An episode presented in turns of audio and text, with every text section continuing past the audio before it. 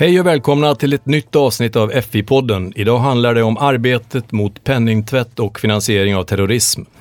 Jag heter Peter Svensson och är pressekreterare här på FI och eh, i studion idag finns två av våra experter på området. Jenny Stenhammar Gauthier som är jurist på penningtvättsavdelningen. Hejsan. Och Fredrik Hulting, finansinspektör. Hej hej. Ja, eh, det är många bankkunder som får detaljerade frågor från sin bank med hänvisning till att eh, det handlar om att förhindra penningtvätt och finansiering av terrorism. Men varför måste vi lägga ner så mycket jobb på att bekämpa penningtvätt? Jenny? De här företeelserna är ju väldigt allvarliga och samhällshotande och det berör många personer både i Sverige och utomlands. Pengarna som man försöker tvätta kommer ju från bland annat människohandel, droghandel, svartarbete och många andra allvarliga brott. Och även finansiering av terrorism försöker man ju motverka genom det här regelverket. Hur mycket pengar är det som tvättas? Vet vi någonting om omfattningen, Fredrik? Ja, det finns ju ingen säker siffra, men eh, det som brukar nämnas och som finns med i den nationella riskbedömningen är cirka 130 miljarder per år. Men det är viktigt också att tänka på att det här är ett internationellt problem och det handlar ju om förtroendet för det finansiella systemet och därmed om förtroendet för alla enskilda företag i hela finansbranschen. Och därför är det också viktigt att man har med sig att arbetet med penningtvätt, som är ganska kostsamt, inte är något som förhindrar affärer, utan det är snarare något som stärker förtroendet för finansiell sektor och som ytterst är någonting som är positivt även för kunderna. Ja, och hur ska man då tänka i sitt eh, dagliga arbete om man jobbar på ett finansiellt företag? Hur kan man tänka för att hålla koll på, på penningtvätt? Ja, dels så ska man ju tänka eh, rent eh, vad är syftet med eh, lagstiftning och föreskrifter. Vad är det vi vill åstadkomma? Jo, vi ska förhindra penningtvätt och finansiering av terrorism. Och då eh, vill man ju som företag säkerligen leva upp till de kraven som ställs i regelverket. Och i sin tur så vill ju kunder att de finansiella företagen som de anlitar tar de här företeelserna på allvar. Kan du ge något exempel på alltså, vad, vad, vad kan var och en göra? Vad ska man tänka på? Ja, man måste ju se till sin egen verksamhet. Vad är det för risker vi har i vår specifika verksamhet? Vad är det för kunder vi har? Vad är det för produkter och tjänster vi har? Vad är det för geografier vi verkar i? Vad är det för distributionskanaler som vi har? Och hur kan vi eh, implementera åtgärder som minskar risken för penningtvätt och finansiering av terrorism? Mm. Kan jag göra ett litet tillägg där? Mm. Vi uppmanar inte till de-risking, utan det är viktigt att man får ha riskfyllda kunder så länge man ser till att man vidtar åtgärder som är just mitigerande som Fredrik säger. Mm. För det är ju ett problem om det blir att man inte jobbar med vissa kunder eller branscher. Det är absolut inte det vi vill åstadkomma. Okej, vad, vad gör då vi på FI för att det här ska fungera? Eh, först vill jag poängtera att Finansinspektionen är ju inte en brottsutredande myndighet. Det är en del som tror att vi letar efter penningtvätten i sig eller terroristfinansieringen i sig. Utan vi jobbar med tillsyn utifrån penningtvättsregelverket som ytterst bygger på fjärde penningtvättsdirektivet. Och sen så har vi tagit fram föreskrifter som trädde i kraft här 1 augusti. Det är det ena benet, det regulatoriska. Sen är ju det största delen för våran del som också påverkar företagen också väldigt mycket. Det är att vi utövar tillsyn. Om man har rutiner och vidtar åtgärder enligt regelverket för att skydda sig mot att utnyttjas för de här företeelserna. Så vi kontrollerar att man har sina skyddssystem på plats. Ja, och så har vi då precis, precis fått en ny penningtvättslag och eh, nya föreskrifter från Finansinspektionen. Eh, vad är det egentligen som är nytt Ja, jag kan ju säga att det för det första så bygger ju den nya lagen och de nya föreskrifterna på det fjärde penningtvättsdirektivet. Eh, och eh, bara det innebär en skärpning när det gäller de här frågorna och en, eh, ett större fokus på de här frågorna. Och det är större fokus på ett riskbaserat förhållningssätt. Det är eh, fokus i fråga om att det ska finnas funktioner för intern kontroll och det är eh, krav på periodisk rapportering. Så det är väl tre huvudfrågor.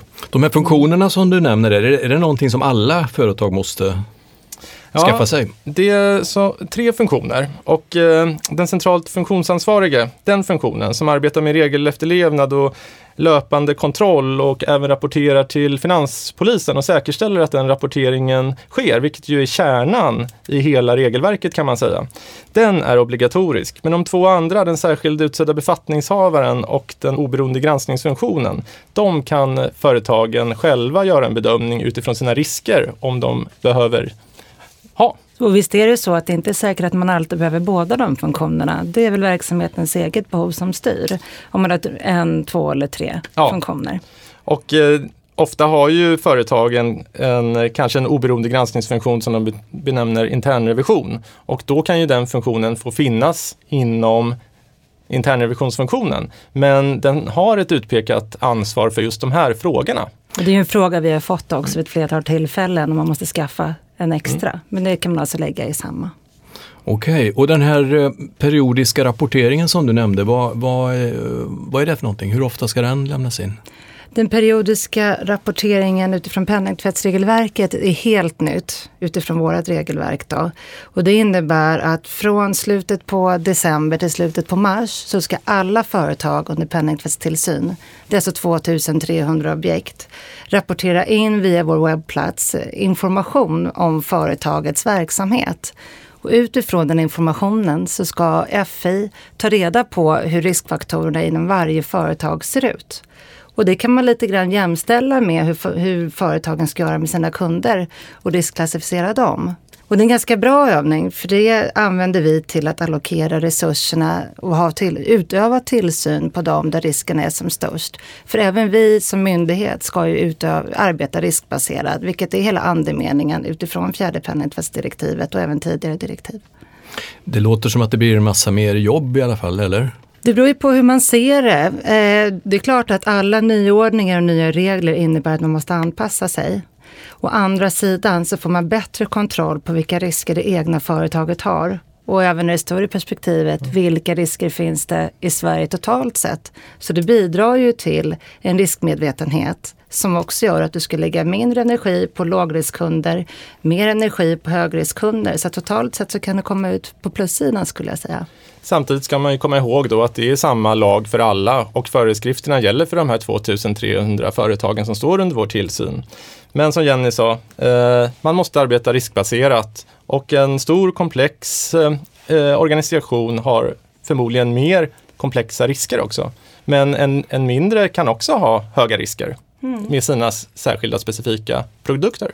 Okej, det är alltså samma krav för alla, samma krav på en storbank som på ett, ett litet företag. Men kan en småföretagare som är osäker på vad han eller hon ska göra kan få, få råd och tips från Finansinspektionen? Ja, eh, något som gäller för alla myndigheter och likaså Finansinspektionen är ju serviceskyldigheten enligt eh, förvaltningslagen som vi tar ganska allvarligt på. Så man kan absolut höra av sig till oss med frågor med det sagt så måste vi ändå poängtera att vi kan inte ge några förhandsbesked eller ge konsultativa råd exakt vad man får göra vid onboarding till exempel. För i den tillsynsroll som vi har så kan vi inte ge så vägledande råd att vi sen ska bedöma våra egna råd i tillsynen. Men vi ger gärna råd och vi tipsar om vad man kan läsa vidare. Och eh, det finns också mycket information på webbplatsen som vi kommer använda oss av i högre utsträckning framöver. Hur ska man tänka då när man sitter på, på sitt jobb och har och hanterar de här frågorna? Ja, det gäller förstås att ha koll på reglerna och en eh, utgångspunkt eh, måste vara att alla gör vad de kan. Och det gäller ju också att tänka på samhällsnyttan och inse att det handlar om ett internationellt problem och att var och en av oss är en länk i det här viktiga arbetet. Och våra regler är ju en direkt spegling av det internationella arbetet som vi just har talat om här. Ja, både penningtvätt och finansiering av terrorism sker ju över hela världen och grunden är ju internationella standarder som 36 länder har förbundit sig till att eh, följa. Vad är det för samarbete ni pratar om nu? Det finns en organisation som heter FAT, Financial Action Task Force, som tar fram internationella standarder för att motverka de här företeelserna. Och det är också de standarderna som har influtit i det här fjärde penningtvättsdirektivet som vi pratade om tidigare. Så det är en kodifiering av det kan man säga. Så det är både på en internationell nivå och på europeisk nivå ner till nationell nivå. För terrorismen stannar ju inte vid en landsgräns och inte heller penningströmmarna. De går ju över alla gränser i hela världen. Och sen kan jag också tillägga då att eh, FATF eh, jobbar så att de utvärderar alla medlemsländerna och tittar på, har man lagar och regler på plats? Och det man också gjorde i den här fjärde rundan där Sverige just har blivit utvärderad, det är att okej, okay, ni har reglerna på plats, men vad leder de till? Finns det någon effektivitet i systemet eller är det bara pappersdokument? Men vad kan hända då om, om eh, det inte ser så bra ut? Ja, då finns det exempel på länder som har blivit uteslutna ur FATF eller varit väldigt nära att bli uteslutna ur FATF. Och eh, det påverkar ju hela landet såklart. Det påverkar eh, de stora eller de bedömningarna som de stora eh, kreditratinginstituten gör globalt. Får man en, en sämre rating så kommer bankerna dra öronen och ögonen till sig och inte våga göra affärer i det landet eller det kost, kommer kosta mm. mer att göra affärer i det landet. Och det här kommer ju såklart i sin tur drabba kunderna. Det blir också väldigt bekymmersamt för ekonomin för det landet totalt sett om folk inte vill investera i landet längre, precis mm. som Fredrik säger. Mm. Så det är väldigt allvarligt om man inte skulle om man skulle få ett totalt underbetyg från FATF. Hur ligger vi till i Sverige då? Kan man säga någonting om det? Utvärdering av Sveriges system och effektiviteten i det eh, har ju pågått sedan 2014 och var ju färdig nu i den här delen och rapporten kom i april 2017. Och vi kan väl säga att vi fick ett okej okay betyg om än inte strålande. Det man sa var att vi hade inte implementerat fjärde penningtvättsdirektivet helt i tid. Så vi fick en, att, lite saker som skulle till. Men nu per den första augusti när penningtvättsföreskrifterna och lagen trädde i kraft så har vi fått godkänt kan man säga. Men det finns några förbättringsåtgärder kvar. Vad kan vi bli bättre på då, som till exempel? Ett exempel är tillsynsmyndigheterna och det är inte bara Finansinspektionen som utövar tillsyn utan det är sju myndigheter till. Ska bli bättre i sin riskförståelse. Vilka risker finns det egentligen i de olika branscherna? Och det medskicket som FATF har gett är att man tillsammans med brottsutredande myndigheter ska lära sig mer. Och det kommer att bli en ganska bra lösning hoppas vi vid nyåret här. För det samordningsorganet som nu ligger under Finansinspektionens flagg blir en ny samordningsfunktion som ligger under Polismyndigheten. Och den stora skillnaden där är att man bjuder in fler brottsutredande myndigheter. Så administrativa myndigheter och brottsutredande myndigheter kommer att träffas och samverka på regelbunden basis. Och det kan bara gynna riskförståelsen i Sverige bland myndigheterna. Jag har en sak till om, om vi kan ta lite mer om FATFen där och det är också att man faktiskt pekade ut också att eh, avdelningen penningtvätt som jag och Fredrik kommer ifrån behöver lite förstärkta resurser. Sverige har en stor finansiell sektor med tanke på hur ganska litet land vi är. Vi har ganska stora risker. Och då har man sagt att man ska förstärka avdelningen penningtvätt så att man kan ha fler adekvata undersökningar än vad vi har haft hittills. Det är alltså stort och omfattande arbete det här. Eh, men på vilket sätt är det bra för Sverige att det här eh, arbetet bedrivs, att det, blir, att det görs på ett bra sätt? Det är bra att FATF eh, följer att alla de här 36 länderna och åtta regionala organen följer det här arbetet. För som jag sa, de här företeelserna stannar inte vid några landsgränser. Och om vi får ett dåligt betyg så gör det att folk, eller andra länder kanske inte vill handla med Sverige på samma sätt som de gör idag. För vi anses inte vara ett seriöst och tryggt land. Vad tänkte du på där Fredrik? Nej, jag tänkte bara på att, eh, att det är viktigt för individen som jobbar i ett finansiellt företag också att förstå vad den har för betydelse och att den är en viktig pusselbit i det här stora internationella sammanhanget då, som mm. du nämner FATF. Eh, och att man verkligen kan göra skillnad och att man ska utgå från sin riskbedömning och sen så att man ska våga göra en analys och fatta ett beslut utifrån den här analysen och sen då implementera åtgärder för att minska risken för penningtvätt och finansiering av terrorism. Så att man ska våga agera istället för att kanske problematisera. Eh, för att det kommer göra skillnad. Mm. Man ser till syftet hela tiden. Vart är det vi vill? Vi vill försvåra för de här företeelserna. Så vad ska man ha för ögonen hela tiden när man jobbar med de här frågorna i ett finansiellt företag, tycker ni? Man bidrar till den här samhällsnyttan, att man försvårar för kriminella pengar att föras in i det finansiella systemet. Och det är väldigt spännande det här att från ett internationellt regelverk ner till den personen som jobbar med onboarding på en bank eller på ett mindre finansiellt företag. Att alla arbetar gentemot samma mål. Det är bara olika typer av pusselbitar. Och det jag också vill tillägga här att det motverkar inte företagets affärsintressen alls skulle jag säga. Utan det bygger styrka och tillit till de finansiella företagen. Och därmed är tiden ute för den här FI-podden. Tack Jenny och tack Fredrik. Eh, du kan läsa mer om arbetet mot penningtvätt på fi.se och där finns också en länk till ett FI-forum om de nya penningtvättsföreskrifterna och snart är vi tillbaka med en ny podd och då ska det handla om Mifid 2, alltså om kommande regler för värdepappersmarknaden i EU. Tack för att du lyssnar.